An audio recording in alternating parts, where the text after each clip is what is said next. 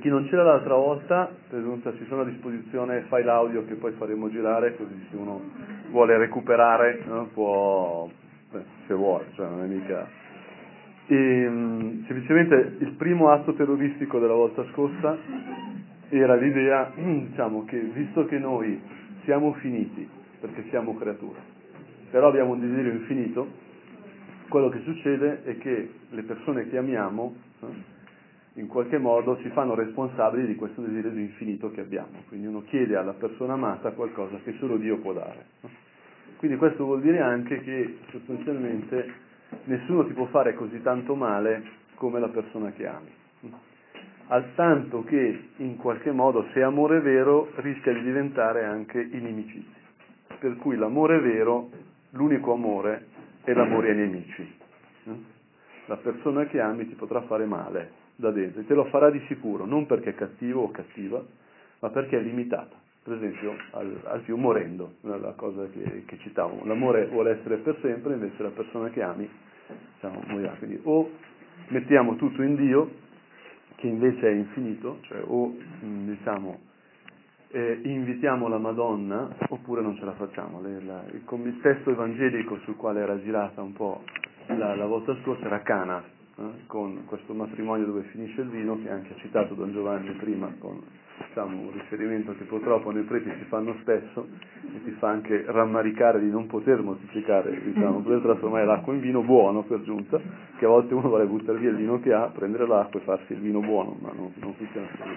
No, funziona con l'acqua benedetta, puoi farti l'acqua benedetta da solo, che è anche una certa comodità, no? però diciamo, col vino non, non, non funziona. No?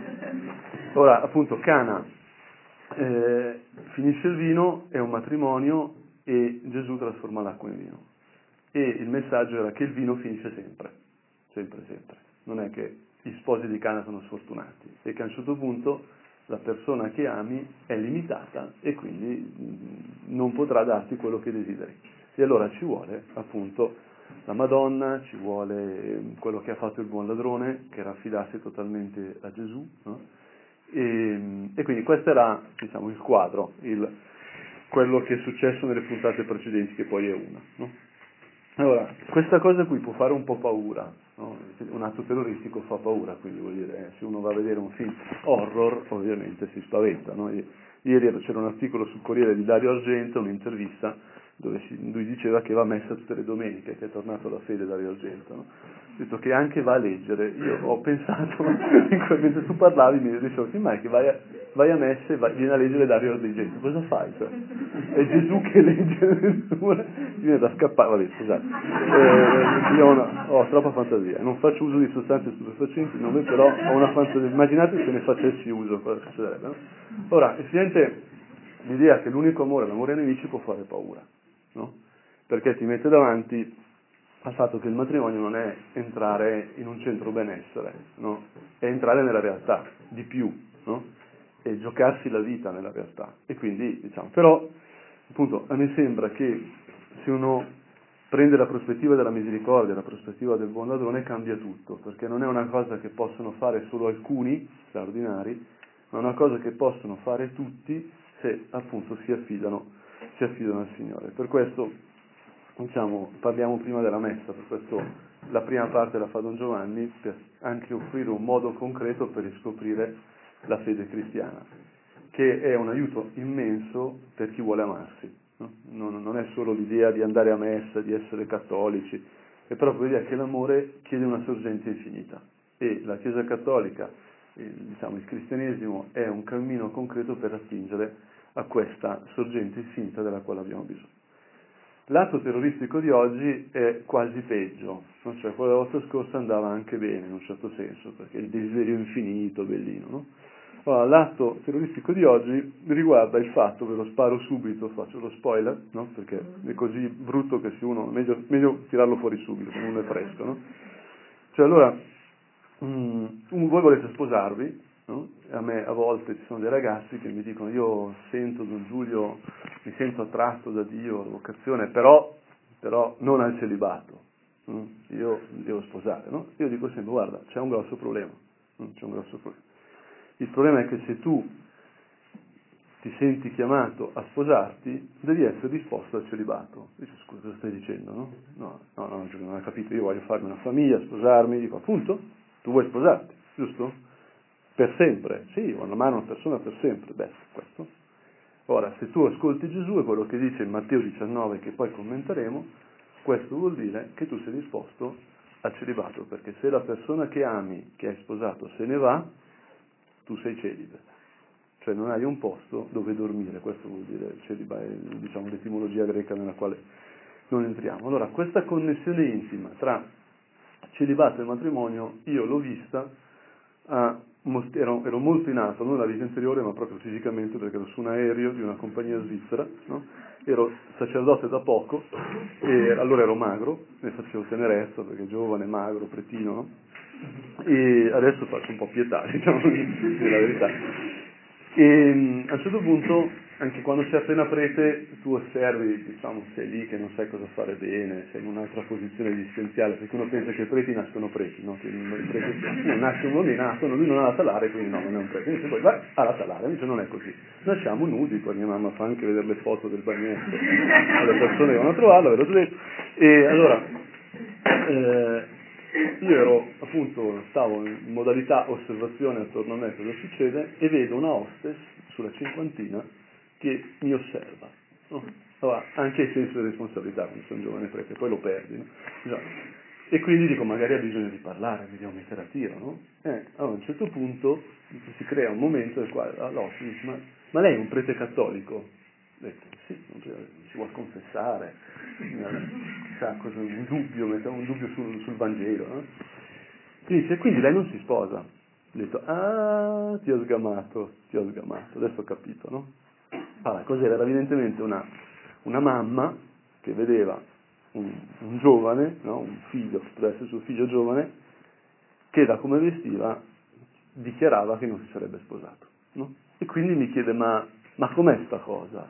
No? È una domanda interessante, una domanda vera, no? le domande che ti fanno in giro, che ti fanno per strada, sono domande anche per aria, in questo caso sono domande serie. No? Allora, nel parlare con lei, a me venne proprio questa cosa, guardi che nella Chiesa Cattolica, perché lei non era cattolica, no? nella Chiesa Cattolica eh, i sacerdoti non si sposano per la stessa ragione per la quale il matrimonio è indissolubile, perché l'amore è per sempre. Eh? E il sacerdote quello che fa è dare la propria vita, tutta la vita alla Chiesa, quindi è un matrimonio diciamo, che è amore per sempre. Quindi semplicemente quello che mh, dice la Chiesa Cattolica non è diciamo, che c'è una legge strana, eccetera, eccetera, semplicemente parla d'amore. Mh? Anche noi diciamo, siamo qui a parlarvi, a farvi un corso fidanzario, ma insomma, con che autorità ce la fate? No? Voi mica vi siete sposati, no? mica avete figli, mica vi alzate di notte ad allattare i bambini, no? e, a, abbiamo, e, questo è verissimo, per questo dopo verranno Alessandro diciamo, e Claudia che invece questo l'hanno fatto. No?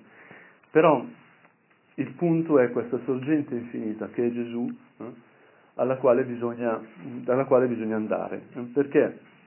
Perché per quanto possa sembrare contraddittorio, dire a un altro io ti amo per sempre hm, vuol dire essere disposti a rimanere da soli se se ne va.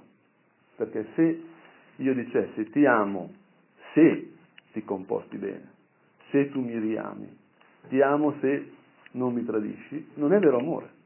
Non so se mi spiego. No? E soprattutto non crea quello spazio assoluto, lo spazio della casa, che è lo spazio dove io sono accettato qualsiasi cosa faccio o non faccio, no? che è uno spazio fondamentale che oggi si riduce sempre più. Oggi, per esempio, mm, quando io ho fatto il liceo, eh, c'erano due licei a Como, uno vicino all'altro, quello che facevo io, mh, c'è stata l'ambulanza una sola volta in cinque anni per un'overdose. No? Mia cugina adesso fa l'altro liceo a 16 anni e dice che ogni giorno c'è l'ambulanza davanti alla sua scuola. Perché? Per crisi di panico. No? Quindi loro hanno un caso di crisi di panico almeno ogni giorno. No? In una scuola interessante in un liceo diciamo, medio di dimensioni. Oggi c'è una richiesta di prestazioni fortissima, un'ansia da prestazione altissima, che porta a patologie anche, legata proprio al fatto che si riduce lo spazio della famiglia, cioè si riduce lo spazio dove tu sei quello che sei qualsiasi cosa tu faccia. Prima al fratello di Giovanni stavo chiedendo diciamo, cose mm, che potrebbero essere utili per prendere in giro Don Giovanni, dove veramente il vigio non ha detto niente e ho provato a corromperlo in tutti i modi. Perché di solito nella famiglia c'è questo, cioè tu hai fatto delle figuracce, hai fatto degli errori, hai fatto delle cose che diventano addirittura eh, memorie felici, no? perché diventano memorie sulle quali si ride, diventano cose che uniscono, no? non so come dirlo. No? O la famiglia è questo spazio e per arrivare lì, in un certo senso, noi abbiamo bisogno di convertirci. Allora, una frase bellissima di un francese è che amarsi, eh? Eh, c'è, c'è Costanza che è esperto di francese qui, non vuol dire guardarsi negli occhi, ma vuol dire guardare insieme nella stessa direzione. Una frase bellissima perché è vera. Ora, quello che noi cerchiamo di, di dirvi qui, di comunicarvi, di trasmettervi, è che amarsi vuol dire convertirsi, cioè insieme con, girarsi e dal, dopo essersi guardati negli occhi, avere visto anche i reciproci limiti, guardare insieme Gesù, cioè andare insieme alla sorgente. Eh? Perché se no appunto non avremo, non, non, non si ha la, la, forza di questo. Io questa roba, l'importanza dello sguardo, l'importanza di guardare insieme nella stessa direzione, l'ho percepita con grande forza una volta che quando stavo andando al mio primo congresso come teologo, io prima facevo il fisico, andavo un sacco di congressi come fisico, tendenzialmente tutti in Francia, a Tolosa, perché lavoravo con un russo che stava lì, che mi torturava, e poi, fisico, da teologo ho iniziato ad andare a congressi, il primo è stato in Repubblica Ceca. Io allora stavo finendo il dottorato a Pamplona e col mio maestro, che era un prete del sud della Spagna, che però eh, lavorava tantissimi anni a Pamplona, eh, facciamo questo viaggio con tappa a Madrid. Andiamo a Madrid perché vedete Pamplona Praga non è molto ben collegato, invece Madrid-Praga era collegato.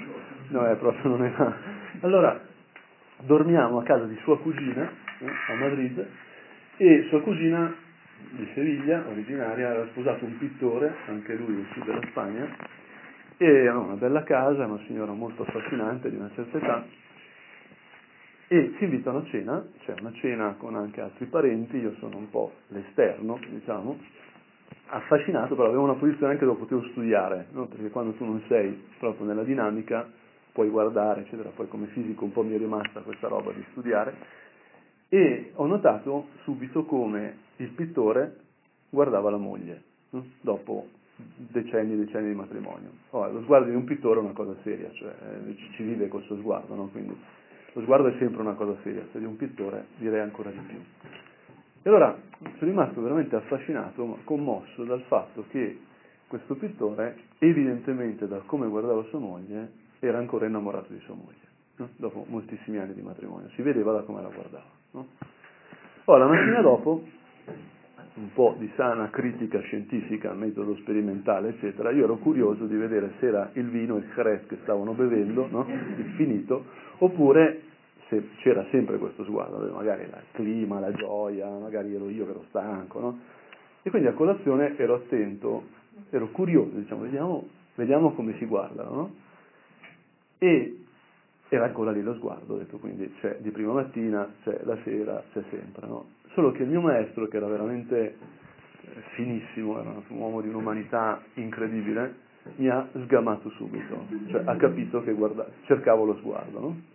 E al momento in cui i due sposini, tra virgolette, erano usciti dalla cucina entrambi, mi ha detto Giulio, sai qual è la cosa più bella? Che lui, dalla prima volta che ha visto lei, non ha mai smesso di guardare il mondo attraverso i suoi occhi. No?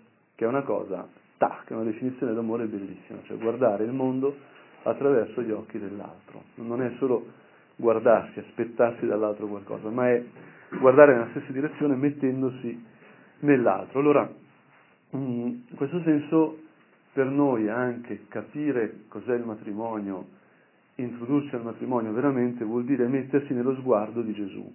No? Cioè come, come guarda Gesù il matrimonio, come lo vede. E noi questo lo sappiamo perché c'è scritto nel Vangelo perfettamente, appunto Matteo 19 di cui vi parlavo. No? è un testo molto, molto bello, preceduto nel Matteo 18 da un, una domandona che fa Pietro eh, a, eh, a Gesù. Dice, Gesù, quante volte devo perdonare mio fratello, lì presente, Andrea, che era quello che l'aveva portato, quindi non è una domanda astratta, no? Sette volte, io mi immagino una scena tipo Marta e Maria, cioè che hanno litigato due fratelli, hanno fatto botte, no? E Pietro, che è il maggiore, dice, eh, Gesù, ma cioè, l'ho perdonato, cioè, io vivo la misericordia, ho capito, no? già sette volte l'ho fatto, devo, cioè devo andare avanti, no? E Gesù gli risponde 70 volte 7. No? Tutto il Vangelo è puntato su questo, far saltare il limite. No? Per esempio, chi è il mio prossimo? I miei vicini, eh, o i miei parenti, no? E il mio prossimo sono tutti, anche uno che per strada non conosci, la parabola del buon samaritano. Quindi tutto il Vangelo Tutte le parole di Gesù tendono a rompere il limite, la misericordia è senza limiti. Mm. In questo testo, in Matteo 19, avviene lo stesso, perché la domanda è molto simile. La domanda è, diciamo, sotto quali condizioni posso dare il livello di ripudio, che vuol dire posso divorziare? Eh? Cioè cosa deve fare mia moglie? Se mi tradisce, o mio marito, se mi tradisce, lo posso mandare via? Se cucina male, posso mandare via? Eh? Cioè, è una domanda, io anche lì, pensando prima alla famiglia che lo spazio dove uno ha accettato qualsiasi cosa fatto e non fatto, mi ricordo una sposina che era letteralmente angosciata da ogni pasto, eh? meridionali, no? la mamma di lui grandissima cuoca, e lei viveva ogni pasto e ogni cena, cioè pranzo e cena, come diciamo, un confronto, no? una, una, sfida con la mamma, un duello. Ho detto, figlia mia, ma sei morta, hai perso, cioè, non potrai mai combattere con la mamma. Il semplice fatto che la mamma l'ha nutrito da bambino, quindi quando poteva mangiare tutto, quando hai ricordi belli, quindi non, non puoi combattere con la suocera, arrenditi, non, non, non, funziona, e soprattutto lui ti ama anche come nemica, quindi figurati se non cucini perfettamente. Allora, sembra stupida questa cosa, ma poi sono, diciamo, i matrimoni si giocano anche su questi su queste emozioni che entrano in gioco. No? Allora, è lecito a un uomo ripudiare la propria moglie per qualsiasi motivo? Questa è la questione che viene formulata. No? E la risposta di Gesù è molto interessante perché Gesù parla del principio. Dice, in principio non era così. In, Mosè vi ha permesso di divorziare, diciamo, ma Dio per quando vi ha fatto Dio all'inizio non vi ha fatto in questo modo qua, vi ha fatto con l'amore per sempre. Ora, il principio è una parola seria, per i, per i filosofi il principio è la ragione di ogni cosa, è il punto da cui diciamo, discende tutto. E quello che sta dicendo Gesù è che il principio del matrimonio è dentro la Trinità, è dentro Dio stesso desiderate sposarvi, desiderate amarvi così tanto, in questo modo assoluto e infinito, perché? Perché siete stati creati a immagine e somiglianza di Dio. Perché il senso del vostro amore è il rapporto tra Dio Padre e Dio Figlio, che è l'amore stesso, cioè la terza persona della Trinità. Quindi voi siete ancorati in alto, siete ancorati nella Trinità, il terreno sul quale vi appoggiate come sposi è Dio stesso, Padre, Figlio e Spirito Santo. Guardate che è una cosa potentissima, no? E quando c'è una difficoltà è perché uno non si appoggia in alto, ma si appoggia in basso. No? E perché uno si appoggia sulle sue forze. Quello che diceva Don Giovanni del sacrificio, appunto, della messa, è proprio la, diciamo, la via pratica per uscire da questo impasse. Allora, quello che succede nel matrimonio è che Dio che vi ha creato, ci ha creato, uomo e donna, e quindi ci ha messo questo desiderio d'amore infinito, riversa il suo amore infinito nel vostro amore finito. Qui e adesso, nelle vostre vite, entra in azione la vita di Dio. Guardate che è una cosa potente, potente, potente. No? Ora, questo rende, diciamo, voi eh, capaci di stare insieme con quella stessa forza che tiene insieme il Padre, il Figlio e lo Spirito Santo. Per i greci, per i filosofi antichi, la relazione, l'amarsi, l'amicizia era un accidente, un po' come essere abbronzati, noi non è che siamo di più o di meno, possiamo essere più o meno gradevoli alla vista, ma non è che sei più se ti abbronzi o sei di meno se hai perso l'abbronzatura, no? è una cosa che perdi. Invece eh, per noi la relazione, quello che si costituisce nella relazione d'amore, è qualcosa che ti segna totalmente nella tua identità. Mm? A me anche ha illuminato una, una volta vedere una trasmissione su Francesco Totti, perché faceva gli anni, non mi ricordo quanti, che eh, in questa trasmissione ho intervistato Ilari Blasi, no? Che no, non pensavo potesse dare un insegnamento così profondo teologicamente, invece l'ha fatto, perché le hanno chiesto dai una definizione di Francesco Totti. E lei ha risposto, Francesco Totti, due punti, il marito di Ilari Blasi. No? Allora, una descrizione molto bella perché non è sulla sostanza, sulla categoria, potrebbe dire un grande campione, allora il capitano della Roma, no? poteva dire un borgataro, poteva dire tante cose, no? ma lo ha definito a partire dalla relazione con lei, un pelino egocentrico anche, diciamo, se uno vuole cercare, però una suprezza, giustamente, un pelino di narcisismo ce l'avrà, no? però una definizione veramente profonda, perché nel momento in cui vi sposate, veramente la vostra identità è legata all'identità dell'altro, mm? cioè non siete più da soli. Mm? Eh, c'è un prete che faceva questa cosa ai funerali nelle omelie, appunto diceva questo è come un funerale, adesso muore lui e muore lei e rinasce la famiglia. Noi cioè, non lo fare mai al sud perché ti aspettano i parenti fuori e ti massacrano di. Cioè non è un funerale, non muore nessuno. Nasce una cosa nuova però. No? si entra insieme in uno spazio nuovo che definisce l'identità, ma non da fuori, da dentro, non è una questione sociale, eh? è una questione proprio che quell'amore viene ancorato dentro l'amore del Padre, del Figlio e dello Spirito Santo, quindi viene ancorato ad una sorgente infinita d'amore, una cosa serissima e bellissima. Eh?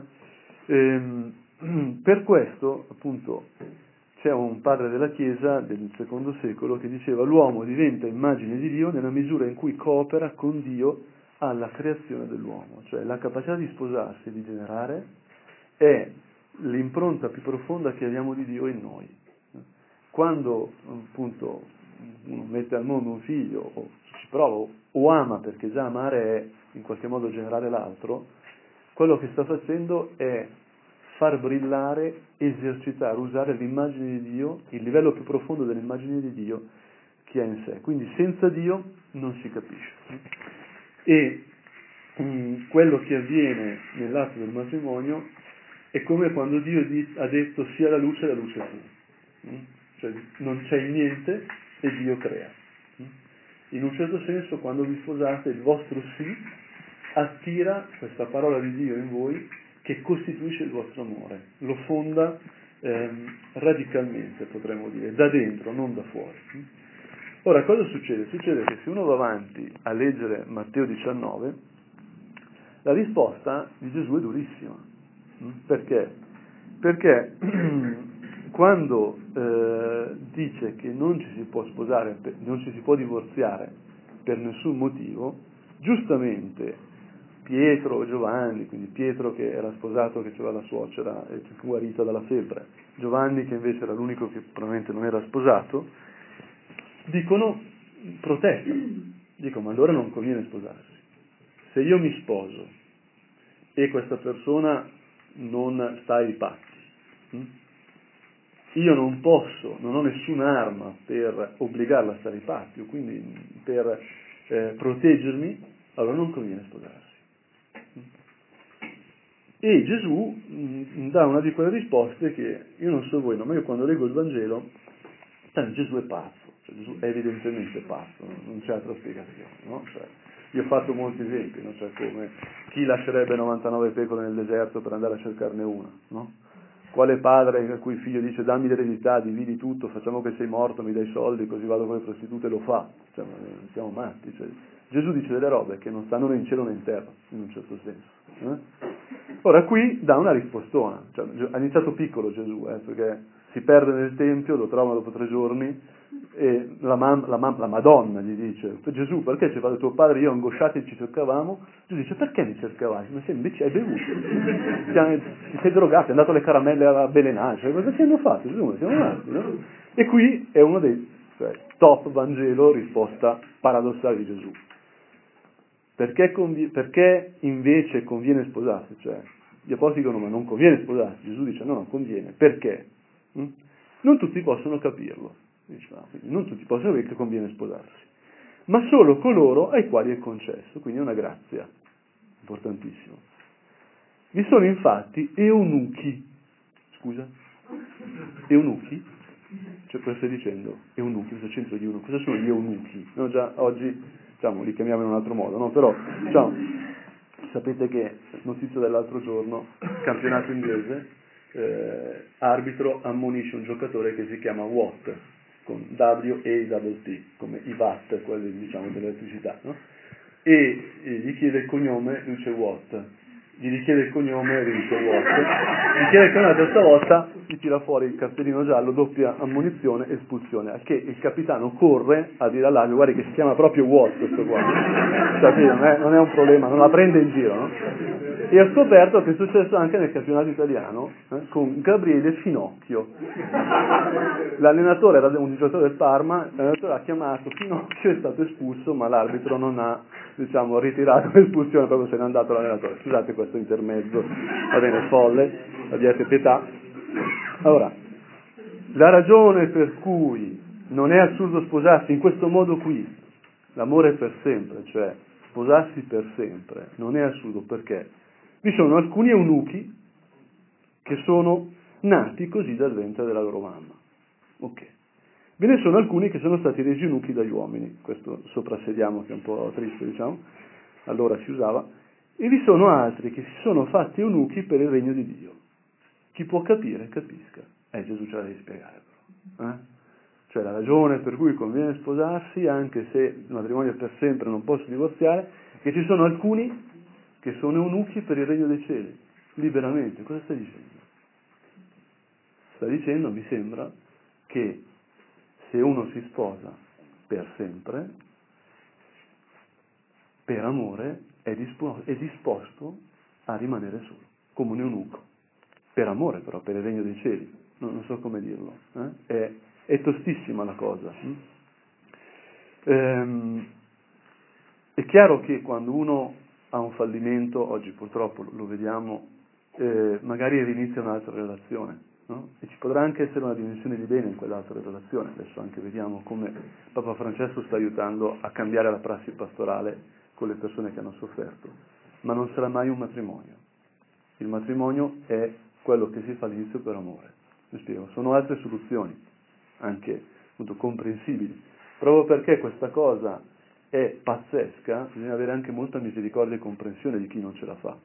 Questo è essenziale, eh. perché non è una questione morale, cioè noi stiamo dicendo che voi state dicendo, voi state chiedendo una cosa incredibile, cioè dire a un'altra persona io sarò sempre con te, qualsiasi cosa accada o non accada, qualsiasi cosa tu faccia o non faccia, ma ti dimentichi l'anniversario. Non è, non no? Dimentichi l'anniversario ti ho promesso eh, qualsiasi cosa, di anniversario. Oh. Per questo ve la registro e poi ve la, ve la mando. E ogni tanto la potete usare, ho dimenticato l'anniversario, ma ho il file di Don Giulio. Eh, lo riascolti, usato come arma insopportabile, Don Giulio non vuole avere più nessuno, veramente. Però guardate che un po' è vero, no? Voi pensate anche che cos'è il Vangelo, cos'è la messa di cui parlava Don Giovanni?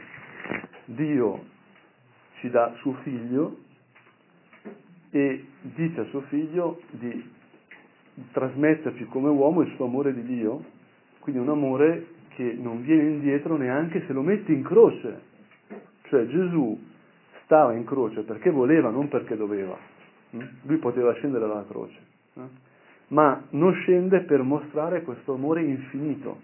Tanto che quando risorge dicono Dio mio, No? Questo, qui, questo qui veramente mi ama, perché è rimasto su, anche se io gli stavo inchiodando le mani a, al legno, gli stavo inchiodando i piedi, gli trapassavo il cuore, non so se mi spiego, no? È una cosa eh, che mi sembra incredibile no? e che va, va, pensata. Per questo anche c'è un, un, profeta dell'Antico Testamento che amo tantissimo, che si chiama Osea, che riceve una missione un po' strana. No? Sapete che nell'Antico Testamento ci sono varie missioni, varie chiamate di, di profeti, Giona che non ne vuole sapere, scappa, eh, finisce nel ventre della balena, cioè proprio... Invece Osea si sente chiamare e dice Osea, Osea, dimmi, missione per te, devi sposare una prostituta. Dice, ma possiamo fare Isaia, Geremia? No, no, Isaia, no, sposa una prostituta? No, io sposa una prostituta, io, io, no, io sposa una prostituta. Io devo andare a dire che la prostituzione è cattiva? No, devi sposare una prostituta. Oh, no, spero di capito male, ho capito giusto, no? Oh, perché? Perché deve far vedere al popolo con la sua vita, cioè con la sua storia, che l'amore di Dio è per sempre. Cioè che se anche il popolo di Israele si prostituisce con gli idoli, no? se anche tradisce questo amore, Dio continua ad amare, senza condizioni. Quindi anche noi in un certo senso possiamo farlo perché Dio lo fa con noi. E c'è questa, questa preghiera bellissima nel secondo capitolo di Osea, io vi consiglio di pregare insieme, eh? io vi consiglio di trovare delle preghiere che vi servono, alcune serve il rosario, altri servono delle preghiere che uno trova nella scrittura, ma dei testi che vi ricordano cos'è l'amore, dei testi da, da dire insieme, perché attirano questa sorgente infinita dentro la, la storia concreta. A un certo, certo punto Osea dice queste cose da parte di Dio, è Dio che le dice, ti farò mia sposa per sempre, ti farò mia sposa per sempre. Ti farò mia sposa nella giustizia e nel diritto, nella benevolenza e nell'amore, ti fidanzerò con me nella fedeltà, ti fidanzerò con me nella fedeltà, un'espressione potentissima, e tu conoscerai il Signore. Amare per sempre vuol dire conoscere il Signore. Eh? Mica male. E avverrà in quel giorno, oracolo del Signore, io risponderò al cielo ed esso risponderà alla terra. La terra risponderà con il grano, il vino nuovo e l'olio, e questi risponderanno a Israele. E io li seminerò di nuovo per me nel paese, e amerò non amata, e a non mio popolo dirò popolo mio, egli mi dirà mio Dio. Mm? Ah, guardate che è, è bellissimo perché fa vedere come noi siamo sempre di fronte a questa possibilità di amare, anche quando magari non ce la facciamo. Eh? È normale non farcela, l'importante è non dire non ho amato, cioè per uscire dalle crisi secondo me che se è normale, cioè se, se, and- se andate bene andrete in crisi, mi spiego? Eh, se, se, andate male non arrivate alla crisi, insomma, se va bene dovete passare per la crisi. Una coppia mi, prima di, mi chiede di sposarli io dissi, ma come andate? Ma non abbiamo mai litigato, un anno che stiamo insieme, dissi, non li sposo, non li sposo. Poi diciamo, ho capito che dovevo sposarli e il primo anno non ho passato a litigare, no? perché devi imparare, devi imparare a attraversare le crisi, se no. Poi, però, ecco, la cosa bella è non negare questo desiderio d'amore infinito. No? Non, una volta che lo avete detto, una volta che vi siete promessi questo amore per sempre, non venire indietro, perché diciamo, il senso della vita non è eh, andare bene, non è essere a posto. C'è un episodio molto bello in, dei racconti ebraici dei Hasidim che racconta un autore che si chiama Martin Buber, racconta di un famoso rabbi che tutti conoscerete, Elie Melech di Linsk, eh, lo leggete abitualmente tutti i giorni, ecco, quale raccontava ai suoi discepoli, guarda, io quando muoio andrò davanti al giudizio e mi sarà chiesto se ho studiato tutto quanto dovevo studiare, la scrittura ovviamente, no? un rabbio, un maestro, e risponderò di no. Mm? E poi mi sarà chiesto se ho pregato tutto quello che dovevo pregare, io risponderò di no. E poi mi sarà chiesto se ho fatto tutto il bene che dovevo fare, e io dirò di no. E allora mi sarà risposto, tu dici la verità. Per amore alla verità è giusto che tu partecipi alla gloria eterna. Mm? Questo è molto potente, eh, molto, una, un insegnamento fortissimo. Quindi, arrivando alla fine, qual è questo secondo paradosso? È che se veramente è vero che voi volete amarvi per sempre, dovete essere disposti in qualche modo a accettare il celibato, hm? perché l'amore è proprio questo.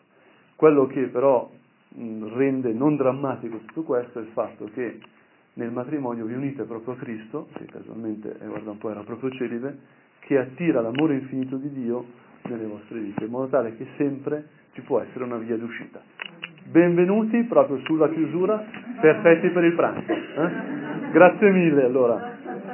Avete dubbi, domande, perplessità?